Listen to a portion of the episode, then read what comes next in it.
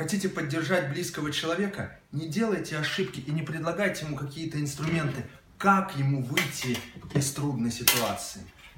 Эти советы никому не нужны. Просто поддержите ему, вот.